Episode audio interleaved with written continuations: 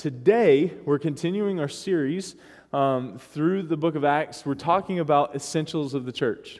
We're talking about the essentials of the church. And so we're going to spend the summer kind of looking at, you know, if, we were, if we're called to be the Acts church, if, if that's the goal, if that's the vision, if that's the heart of the church, that we would reflect the Acts church, then we've got to know what's essential to the Acts church. And so we spent the last four weeks talking about one of the essentials of the Acts church. That's the Holy Spirit. Acts 1 8, Jesus says, You'll receive power when the Spirit comes upon you, and you'll be my witnesses in Jerusalem, Judea, Samaria, and to the ends of the earth. And so we, we, we talked about the power of the church being the Holy Spirit. And so, um, spent a lot of time talking about that. Now, we're going to shift a little bit to another essential of the church, which is the gospel. The gospel. Now, you may, um, you may have heard of the gospel before, but the gospel really became a buzzword about 10, 15 years ago.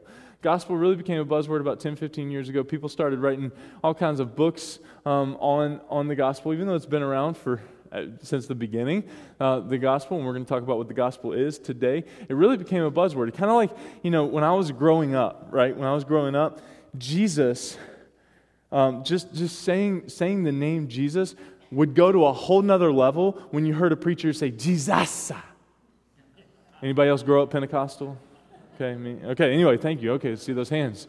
Um, and, and, and, and, right, and, and so it kind of took a whole nother meaning. It took the name of Jesus to a whole nother level. Well, you know, 15 years ago, when the gospel really became a, a buzzword and, and, and, and churches became focused on it, which is great, um, um, it, you know, you had to say it with kind of a little bit of a, kind of a coffee, kind of a coffee shop spin to it, like the gospel. You know, like the, the gospel. You know, you can't, you can't just, you know, and so it, it kind of became, kind of became a buzzword. And people started, you know, spending pages and pages and pages and sermons and sermons and sermons on what is the gospel. Well, I want to define it for you this morning. The gospel is the good news at the, at the very core of the gospel, the gospel is the good news. Everybody say good news. It's the good news of who? Jesus. Very good. We got it. Let's pray and go home. Just kidding. Lunch isn't ready yet. Um, the gospel is the good news of Jesus. And, and, so, and so here's, here's where I think we, we kind of um, muddy the waters when it comes to the gospel, right? See, um, the best way to illustrate this for me is to think about seltzer water. Okay, seltzer water. So for me, um, I, have been on a seltzer water kick for quite a few months now. Seltzer water kick. I love it, love it, love it. Anybody else love seltzer water? No? Okay, I see those heads shaking. Bless your hearts. Okay. Um, this message is for you today. Um, no, but, uh, but I've been on a real seltzer water kick. And so a few months ago, I was like, you know, I wonder how good seltzer water is for you. I should really look into this because I was drinking it like it was going out of style. You know, I just couldn't get enough of it, couldn't get enough of it. So I Googled it and, and, and, you know, it came up, you know, seltzer, how, eh, you know, is seltzer water good for you, you know? And the first article that came up was, it's great for you, right? Seltzer water's better than, than normal water for your body. I was like, great, that's awesome, right? So I went around telling Kristen, because I was trying to get her to get me a soda stream, you know, and uh, all, all that stuff. Like, it's like seltzer water is better for you than normal water and all that. And so, you know, a couple weeks went by, and, you know, I'd only read that one article. So then I go back and research research it a little bit more and i see all of the articles right all of the articles that say no, actually, you should limit seltzer water to like mealtime. You should not, it's not really good. You still need to have real water all the time, which is, to me is just so boring, right? But um, it's not. Why that applies to the gospel is this we can find anything that we want to to support what we want to believe. Did you notice that? what we want to believe.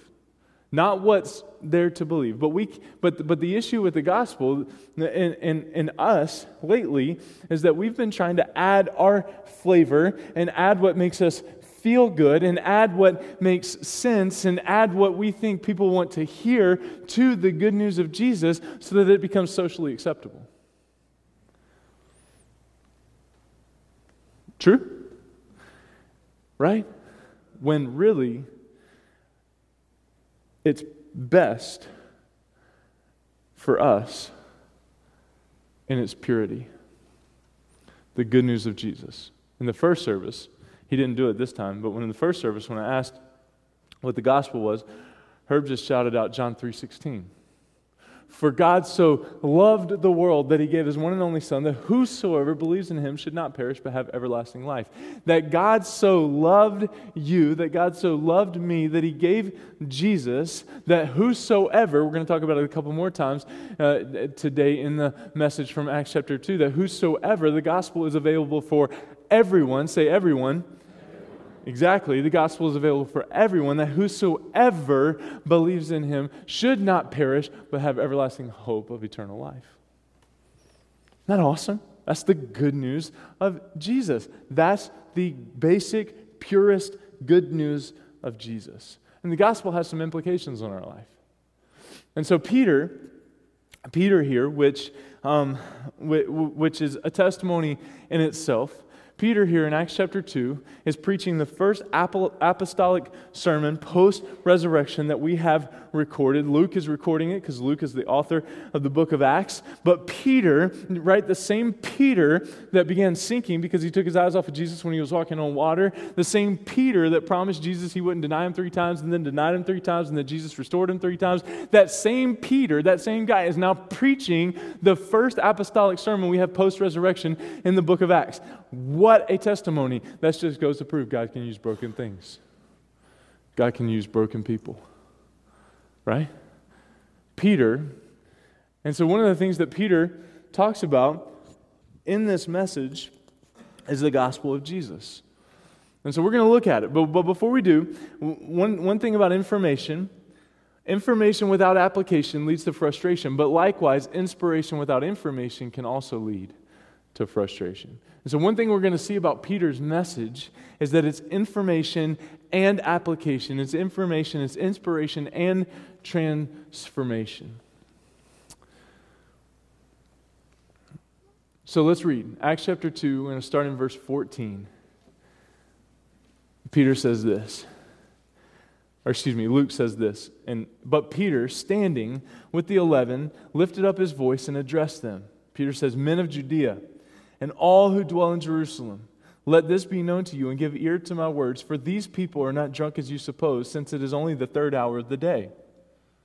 But this is what was uttered through the prophet Joel. And in the last days it shall be, God declares, that I will pour out my spirit on all flesh, and your sons and your daughters shall prophesy, and your young men shall see visions, your old men shall, shall dream dreams, even on my male servants and female servants. In those days I will pour out my spirit, and they shall prophesy. And I will show wonders in the heavens above and signs on the earth below blood and fire and a vapor of smoke. The sun shall be turned to darkness and the moon to blood before the day of the Lord comes, and great and magnificent, the great and magnificent day. And it shall come to pass that everyone, get that, everyone, one more time, everyone who calls upon the name of the Lord shall be saved. Here in the first part of Peter's three part sermon, notice that, he's a good preacher, three part sermon. the first part of his three part sermon, he explains this. He explains what happened. He's explaining what had happened in the first uh, chapter and a half or so of Acts because some big, big things had happened. The Holy Spirit had come, and it seemed, it seemed to be kind of a, a, a, crazy thing that all these people were speaking in different languages, but then all of a sudden they understood each other and they were speaking in different tongues, and yet everybody understood what the other was saying. And so Peter is explaining what had happened, and what had happened is that the Holy Spirit had come the Holy Spirit had come.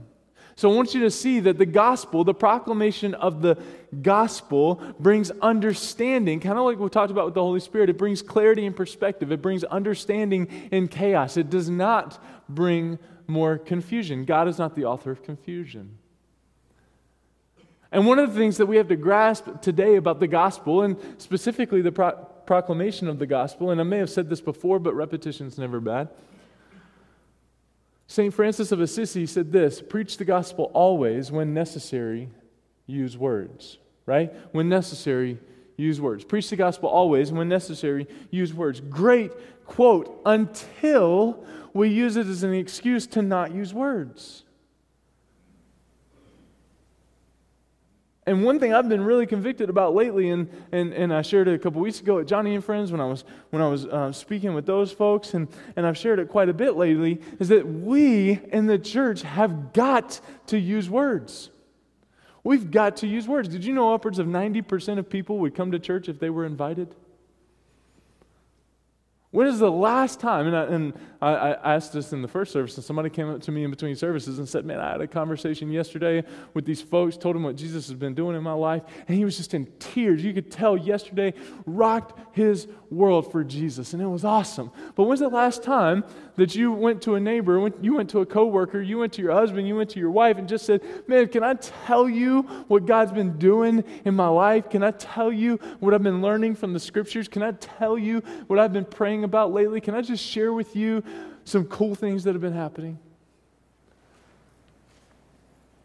Preach the gospel always, when necessary, use words, but please use words but please use words. Proclaim the good news of Jesus. You know, the most powerful witnessing tool you have is what God's doing in your life, what, what God's done in your life your testimony. A few weeks ago, we were at a men's retreat, and we had, we had I don't even know, 15 guys, pastor numbers. We had about 150 guys there. It was unbelievable, and um, it was awesome. But we had about 15 guys, and, and, and one night, and I, and I thought, it, I thought, I don't think he's in here, so I, I'll say this. No, I'm just kidding. He, he knows this. But, but I, I thought it was kind of a bad idea because, you know, I, it's just going to take really, really long time. But, but Eric came to me, kind of was leading the men's retreat, and he's our men's ministry leader, and he said, We're going to have every guy share their testimony tonight. I was like, Oh, great, right? Jeez. You know, this is going to be forever, you know? You give Mark a microphone, it's just going to, sheesh, you know? But, but you know what? That was the most beautiful I don't even know how long it was because it didn't matter. Like, it didn't even matter. It was just amazing to listen to these guys and their stories and what they chose to share about how God has worked in their life and moved in their life. And the guys that were there and sitting there nodding their heads right now because the time didn't matter. We had like a three and a half hour worship service that's, that night, and it didn't even matter because it was just amazing to hear how God has moved in these guys' lives and is still moving in their lives. It was awesome. It was amazing. The most powerful witnessing tool that we have is our testimony. Not some degree, not some credentials, not this, not that. What God is doing in our own life, what we're learning, what we're praying about, where we're seeing God move. So preach the gospel always, when necessary, use words, but please use words. Proclaim the good news of Jesus out of your own life. And so Peter He's explaining what had happened. And what had happened is that the Holy Spirit had come just as promised. We're going to get to that in the second part of his sermon. Just as promised. But he's bringing understanding in the midst of a, of a, of a pretty, pretty um, uh, confusing thing to an outsider. Right? And so he's bringing understanding. He's bringing clarity that this joyful worship that was happening among these people, among these people that had just received the Holy Spirit, was not the result of too much wine. And, and I love that he puts in because it was only the third hour of the day. right? I mean, that's just awesome. He, he put that in there like, hey, guys, don't be crazy. It's only the third hour of the day. They're not drunk, okay? Okay? They didn't go to blue. Anyway, sorry. Um, but it was, the, it was the evidence of the Holy Spirit that God had sent to dwell in his people. But it was the Holy Spirit. So he's bringing understanding, he's bringing clarity. Listen to me. Again, the gospel brings clarity, does not cause confusion. If you ever hear somebody proclaiming the gospel and it causes confusion, it's not the gospel, it's a false gospel. It's a false gospel. It brings clarity. He's bringing clarity to what had happened. The second part of his sermon, let's read verses 22 through 35. Men of Israel, hear these words Jesus of Nazareth, a man attested to you by God with mighty works and wonders and signs that God did through him in your midst, as you yourselves know. This Jesus, verse 23, delivered up according to the definite plan and foreknowledge of God, you crucified and killed him uh, killed by the hands of lawless men. It's an easy sermon, nice, easy listening. Verse 24 God raised him up, loosening the pains of death, because it was not possible for him to be held by it. I, now, I know I read that a little fast, but I want to make sure we caught that last verse there. Verse 24 God raised him up, loosening the pains of death, because it was not possible for him to be held by it. It meaning death. It was not possible for Jesus to be held by death. That's a good place to say amen. For David, says concerning him, I saw the Lord always before me, for he is at my right hand, that I may not be shaken. Look at the promises that Peter is proclaiming for the church. Look at the promises that people that Peter is proclaiming out of the gospel of Jesus over people, that I may not be shaken. That I may not be shaken. Therefore, my heart was glad, my tongue rejoiced, my flesh also will dwell in hope. I mean, how many of us, don't raise your hand, don't shake your head, don't nod your head, but just think about this. Hear this in your heart. How many of us can sit here this morning and say, I'm not shaken, my heart is glad, my tongue is rejoicing, my flesh is dwelling in the hope of Jesus this morning? Because that's the gospel. That's God's heart for you.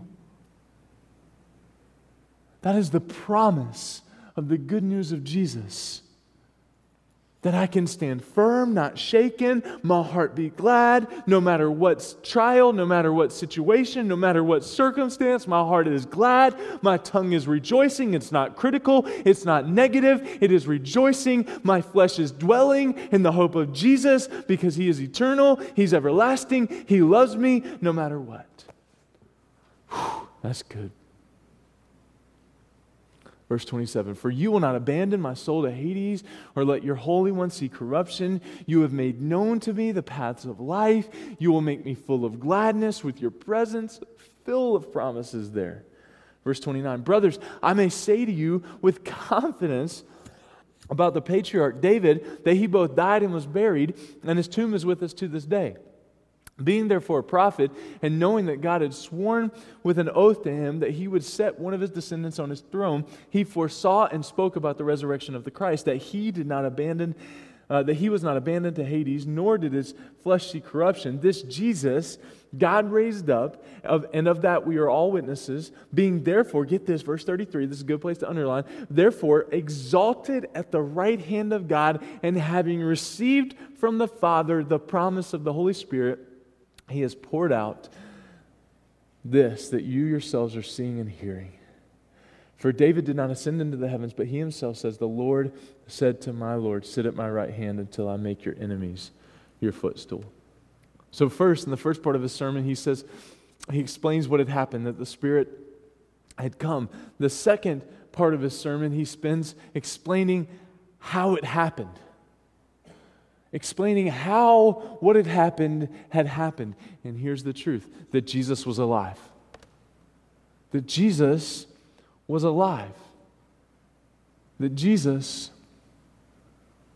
was alive. And so, in order to prove that, he gives three proofs of the resurrection of Jesus. And the first proof was the person of Jesus. Look at verses 23 through 24. Men of Israel, hear these words Jesus of Nazareth, a man attested to you by God with mighty works and wonders and signs that God did through him in your midst. This Jesus, delivered up according to the definite plan and foreknowledge of God, you crucified and killed by the hands of lawless men. God raised him up, loosening the pains of death because it was not possible for him to be held by it.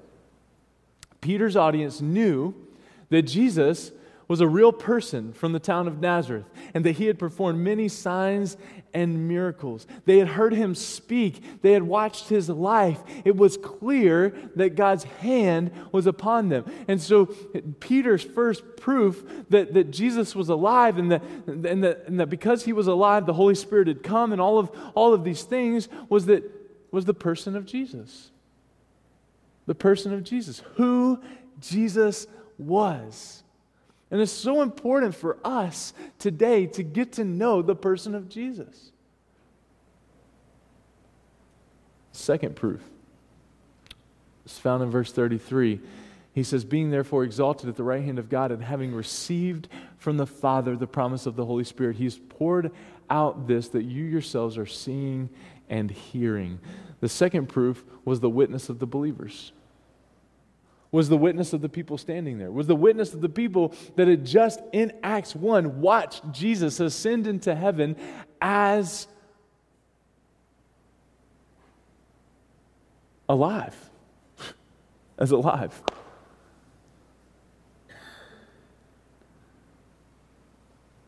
the witness of the believers. After his resurrection, Jesus didn't appear to the whole world at large, but to his own followers, whom he had commissioned to give witness to others that he was alive. They had seen him and they could testify that he was who he said he was. It's incredible to, um, I think I've mentioned this a couple times lately uh, in talking about the book of Acts, but um, about 12 years ago, uh, um, yeah, about 12 years ago, Kristen and I went to Israel. And, and it came to the day where we were going to go to the tomb, the garden tomb right? Which was awesome. And so, you know, I'd been raised in Sunday school class and all that, and I'd seen the felt boards and I'd studied the pictures.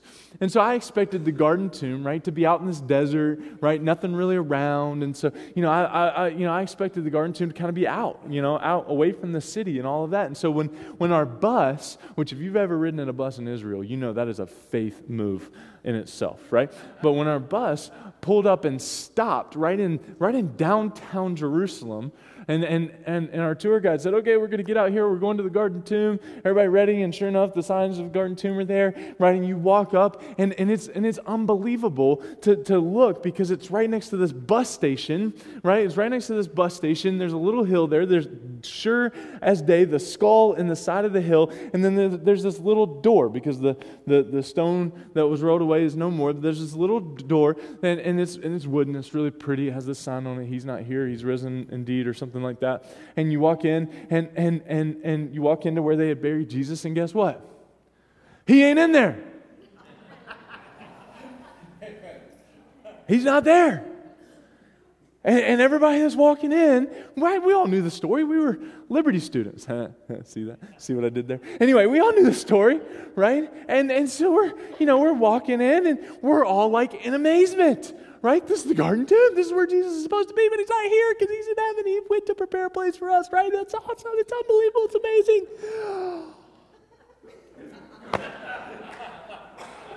and it's an unbelievable experience. But he ain't in there. Why isn't he in there? John 14 tells us that he went to prepare a place for us. Right?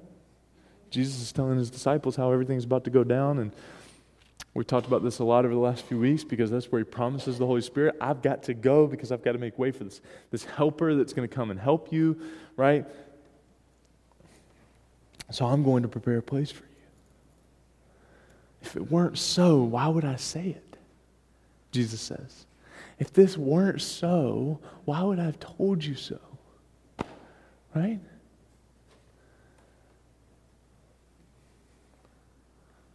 Second proof that Peter gives of the resurrection is the witness of the believers because they had all gone to the tomb. They had all seen the resurrection.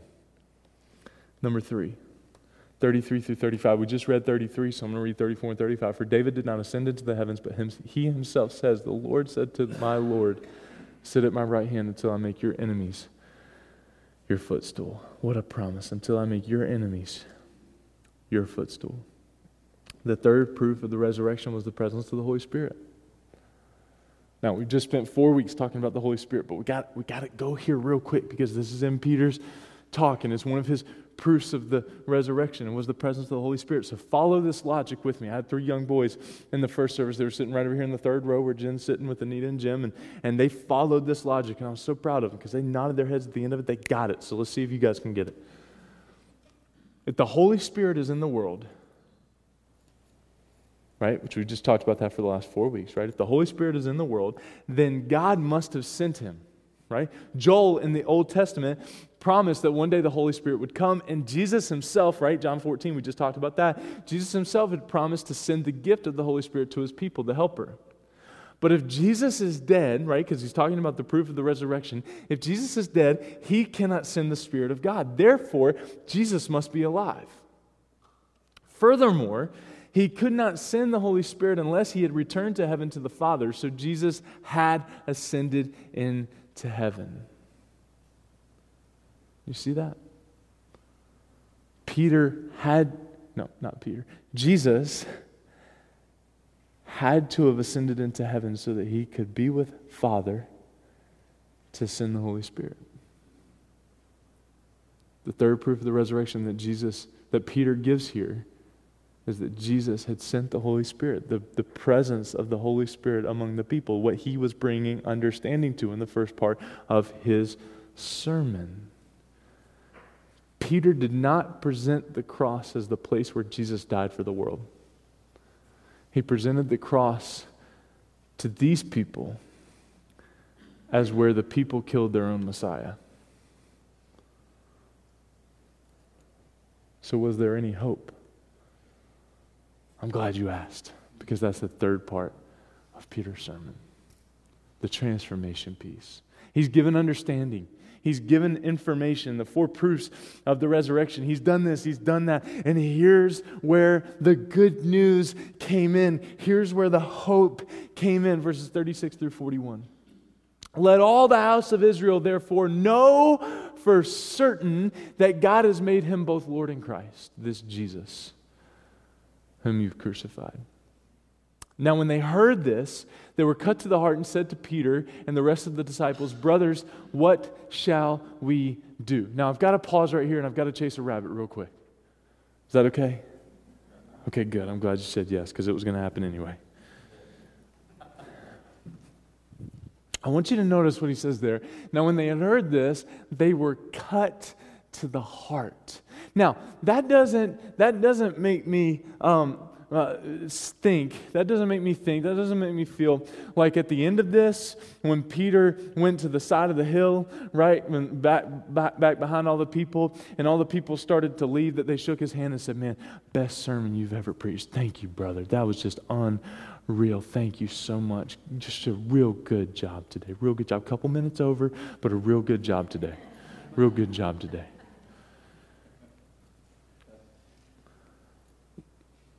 When, when it says there, when Luke says there, now when they heard this, they were cut to the heart. That makes me think, man, they were really challenged. They were really moved to transformation. They were cut to the heart. They were cut deep. You know, one of my hopes, and I know this is kind of a play on words, okay? It's, it's semantics, right? I, I get that. I get that. But one of my hopes every Sunday morning is that you don't like the message. Because if you always like the message, then guess what? You're not being challenged by the gospel. And so if you walk out of here every Sunday morning, you say, man, that Pastor Travis, he's just so nice and sweet and cuddly and all, all that, and just he just does a fine sermon, he does a fine sermon, then we're not, then we're not connecting right. Because, because one thing about the gospel is that it cuts to the heart. The gospel cuts deep. These people were cut to the heart, but I want you to see the transformation. Okay, Pause on that. We got to see the transformation. And I'm going to come back to that. Make sure I come back to that. Somebody's got to make sure I come back to that. Okay? Cut, cut to the heart and said to Peter and the rest of the disciples, Brothers, what shall we do? And Peter said to them, Repent and be baptized, every one of you, in the name of the Lord Jesus Christ for the forgiveness of sins, and you'll receive the gift of the Holy Spirit. Here's the gospel, church. Here's the good news. For the promise is for you and for your children and for all who are far off Everyone whom the Lord our God calls to himself. And with many other words, he bore witness. Get that? Many other words, many other words. See that? Many other words. He bore witness and continued to exhort them, saying, Save yourselves from this crooked generation. So those who received his word were baptized. Here comes, here it comes. And there were added that day about 3,000 souls. Glory to God.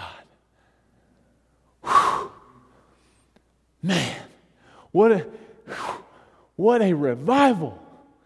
3,000 souls were added that day. Can you imagine with me, Eddie? Can you imagine what it would be like to be in downtown Portland, to be, to be somewhere and, and preach the gospel and see 3,000 people repent and be baptized? Whew.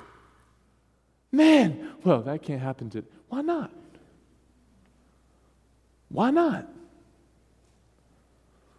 I bet if Pastor Rick preached, it would happen. He's preaching in a couple weeks right here. Bring your friends. Let's see 3,000. I won't, anyway. So, jumping back, cut to the heart. I want you to see something. I want you to see something. And this is nothing against our worship team. Our worship team's awesome, aren't they? Nothing against Ian doing announcements. The announcements are necessary, all that stuff. We got to know all those things. Ian does a great job and, and all that. We're, yeah, okay? But, but you notice there was no music. You notice there was no bulletin. You, you, you see where I'm going with this? There's nothing to kind of raise the emotion level. There's nothing, there was, it was just the Word of God proclaimed that transformed those lives. I heard this this past week. It rocked me. You know, the two things that last forever, never go away. Two things that last forever. The first thing, your soul. Second thing, God's Word. Two things that last forever. So the guy that was telling me that, he was like, So why do you invest so much of your time outside of those two things? None of your business. No, I was just kidding.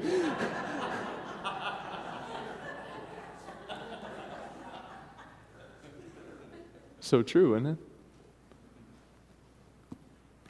Our souls and God's Word, only two things that last forever, yet we get so worked up about so many things.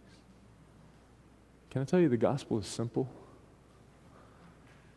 Peter stood in front of these people and proclaimed God's word, and 3,000 people came to know Jesus.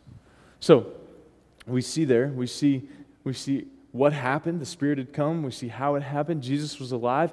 Four proofs there. And then number three, he explained why it happened. Why did it happen? To save sinners, to bring hope to a hopeless people to bring hope to a hopeless people. Why did all of this happen? Why did all of this happen? Why did the Spirit come? To bring hope, to give hope. The Holy Spirit used Peter's message to convict the hearts of the listeners. Peter told them how to be saved. Peter told them how to have this, this eternal hope. They had to repent of their sins and believe in Jesus, right? 3,000 people repented, believed, were saved. Now, I want you to just notice with me, real quick, as we're kind of landing the plane this morning. I want you to notice, real quick, four keys to the sermon from Peter. Number one, the, the first recorded apostolic sermon, right? We talked about that post Jesus, was biblical throughout. It was biblical throughout. He didn't stand up and give his latest views of public opinion or a psychology lesson. He didn't do that. He didn't do that. I can't tell you the number of times. I can't tell you the number of times. And I'm not being critical. I'm not, you know, just like with the worship team. Our worship team's awesome. Just like these folks, they're awesome. They're great. But listen, mm, I can't tell you the number of times I've had people walk away from me because I wouldn't preach on a certain thing. And man, I think about some of them, and man, it hurts. It hurts. It hurts. It hurts. To think about some of the people that should be sitting right there. To think about some of the people that should be sitting right where Tammy's sitting. Think about some of the people that should be sitting right where Joe is sitting think about some of the people that should be sitting right, right down here. And they, and they would come to me and they'd say, Man, you've got to preach about this. Our culture's dealing, you've got to preach about this. Listen, listen. And, and I try to be real sensitive to this. I preach what God wants me to preach. And that's it. Suggestions are welcome, but don't be offended if I don't stand up and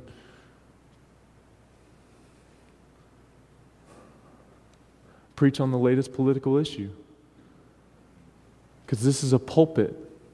This isn't a political debate lectern. It's not. I'm a pastor, I'm not a politician. I know enough about politics to be really dangerous. Well, Pastor, you should, you should know more about it. Well, politics don't last forever. The Word of God and, and my soul does. And so I'm going to spend a lot more time investing in that than, than politics. God called some of you to be really political, and that's awesome. And I'm thankful for you, and I'm grateful for you. Go out there and kick butt for Jesus in the political realm. That's, I would love for you to do that. That's not me. I'll, I'll do it from here. I'll do it from here. Some people want me to preach on homosexuality. Some people want me to preach on gluttony. Some people want me to preach on this. Some people want me to take a stand on that. Listen, if I take a stand on everything, guess what? Eventually I disqualify myself from the pulpit. Because guess what? I'm a sinner too. Sorry to disappoint some of you. and I'm, I'm, I'm, I'm cutting to the heart this morning. Trust me, this is cutting me to the heart. But Peter's sermon was biblical. It wasn't about the latest policies or procedures. It wasn't about this. It wasn't about that. It was about God's word. It was about the good news of Jesus. And Jesus is the only one that can change people. God help us if we think that Trump can change people or Obama can change people or, or, or, or Sean Moody can change people, that old mucky muck, or, or whoever can, can change people. No, no, no, no. Listen, let's get this right. Jesus is the only one that can change people. And so I will proclaim that truth from this pulpit. Okay? It was biblical. The other thing he didn't do is he didn't tickle their ears. He didn't tell them what they wanted to hear. He didn't tell them what they wanted to hear. He just preached God's good news of hope for those people. It was biblical. Number two, in the course of his sermon, Peter took people to the person and work of Jesus. And we've kind of already talked about this because, again, Jesus is the center of the preaching. Jesus is the only one that can change people. He took people right to the person and work of Christ. Number three, he preached fearlessly. He preached fearlessly. Let me say, it's easy to be bold when you're preaching to the choir. It's easy to be bold when you're preaching to the choir. Some people say this. I haven't necessarily found it to be true yet in my preaching, in my time as a pastor, but they say it's supposed to be easy for a preacher to be bold when he's in his own pulpit. That's what they say. That's what they say. Nonetheless, no matter where it was, Peter preached boldly. And we're, to, we're called to proclaim the gospel of Jesus, the good news of Jesus, boldly. People's lives, people's eternity is depending on it. And lastly, Peter's sermon was preached reasonably. It was reasonably. He preached reasonably. He didn't play to the emotions of his hearers, he reasoned with them, showing them the rational character of the truth proclaimed in Scripture. He gave them information and talked about how transformative the information was, and then gave them a chance to transform. Peter just didn't give them a bunch of truth and walk away. He showed them the Scripture, the proof of what he was saying. So when we preach, we teach, when we walk, when we go to work, when we live, when we parent, when we husband, when we wife, must do so biblically, Christ centered, fearlessly, and reasonably. That was Peter's message. That was Peter's message. And that's the gospel, the good news of Jesus. That he loves us, and that he wants to spend forever with us, and that he made a way through his son, the person and work of Christ, that we could have hope forever. The worship team is going to come as they do. I'm going to tell you a story. The time I was in Atlanta, Georgia, I was in my senior year of high school, and I was kind of co leading a, a, a, trip. We took some teenagers down to a worship conference in Atlanta, Georgia. And uh, we, had, we had an extended break one afternoon. And so I decided I was going to take some of the students down right from our hotel. There was a Bass Pro Shops, right? Bass Pro Shops. You ever been in Bass Pro Shops? Whew. It's like Cabela's, man. You just walk in there. anyway, all right. All right, so you just walk in. So we, we took, I took some of the students down, and my youth pastor took some other students to another place, and then another one of our leaders took them to, took some students to the pool, and we are just, we're just kind of hanging out. And I wanted to go to Bass Pro Shops because I wanted to play with the stink bait. But anyway, anyway, um, and, and so I uh, leave, leave um, Bass Pro and walking out in the parking lot, and I see these three guys sitting in a convertible. They were sitting in a convertible. And so, you know, I was, I was, I had a bold moment. I had a really bold moment. I was like, you know what? Um, I'm going to go strike up a conversation with these guys. And so I walk over and start talking to these guys, and the, two guys that were in the front, they, they started talking to a couple of our students, and, and the guy in the back seat and I just connected. And so I, I said, Man, you know, what do you think about Jesus? And he kind of, you, you kind of tell, like he was almost frustrated that I would ask him. He was almost frustrated that I would ask him, What do you, what do you mean? I said, No, I just, just tell me what you think about Jesus. He said, It was funny you should ask. He said, I was raised in church and, and all of this and all of that. He said, but I went to a Christian school and it wrecked me with Jesus. I was like, oh, funny. I go to a Christian school, Christian high school. And he's like, yeah. He's like, and he told me, he quoted this quote to me by Brennan Manning, which was really made popular back in the 90s by a little band called DC Talk. Okay, DC Talk. And if you've never heard of DC Talk, it's the real Toby Mac. Okay? It's when Toby Mac was real. Anyway, and DC Talk uh, put out a song, um, I think it was What If I Stumble, back in the mid 90s. And at the beginning of that song, they quote Brennan Manning by saying, The greatest single cause of atheism in the world today is Christians. Did you catch that? This guy in the back of this convertible is quoting me this. I'm a senior in high school, and I'm like, just wanted to know what you thought about Jesus. And he looks at me and he says, The greatest single cause of atheism in the world today is Christians. Ouch, will you get off my toes? Who acknowledge Jesus with their lips, turn and walk out the door and deny him by their lifestyle. That is what an unbelieving world simply finds unbelievable.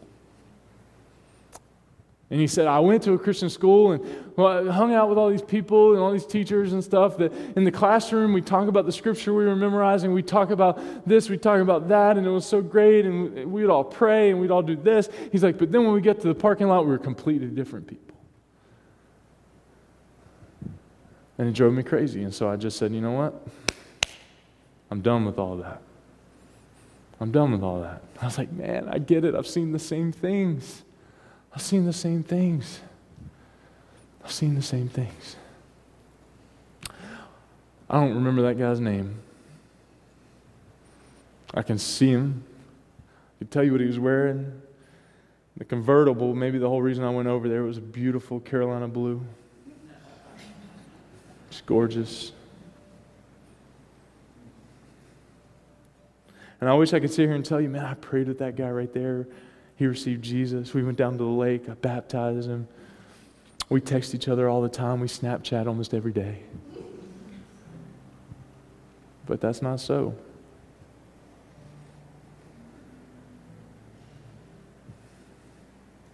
Many of us have a similar experience, though, don't we?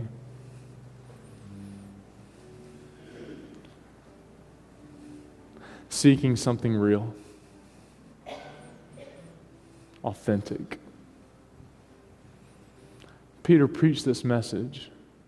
I love the simplicity of it. I love the simplicity of it. I, I, I you know, I, I love the days. Like, like I can tell you my favorite worship service. One of my favorite worship services I've ever been a part of. In fact, my top five you know what doesn't exist in those memories and those, in those experiences? A sound system. No offense, Jeff. Projection. A lot of them don't even include seats.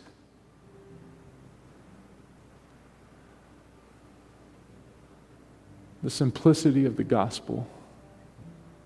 The real, authentic, simple gospel that God loved you so much he wanted a relationship with you forever. He made a way for that relationship forever through Jesus, the person and work of Jesus Christ. And He gives us a Holy Spirit helper to help us get there, to help us every day of our lives with the power and the strength that we need to follow God.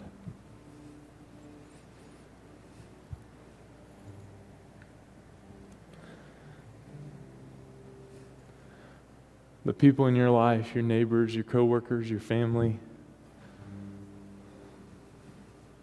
people are looking for, for the real gospel. People are looking for real, authentic transformation news, not what they see on TV. Real. And I pray, my prayer as we talk the next few weeks about the gospel, is that that might be able to be found at Summit. That that might be able to be found in you. May it be found in us here that we worship Jesus. We're not adding, we're not taking away. We're worshiping Jesus the best way we know how. Following the gospel, his good news. So that when we have conversations like with the guy in the back seat of that convertible, we can point him right to Jesus. I looked at him and said, Man, I'm sorry. On behalf of all the Christian school peeps, I'm sorry. I'm sorry. I'm sorry, and I'll be praying for you. Can I pray for you right now? He said, I, I'm good. Talk about being cut to the heart. Talk about being cut to the heart. May God cut us to the heart with the truth of his gospel and the heart he has for the people that we know. The love that he has for the people that don't yet know him. This gospel is for everyone. Will you pray with me?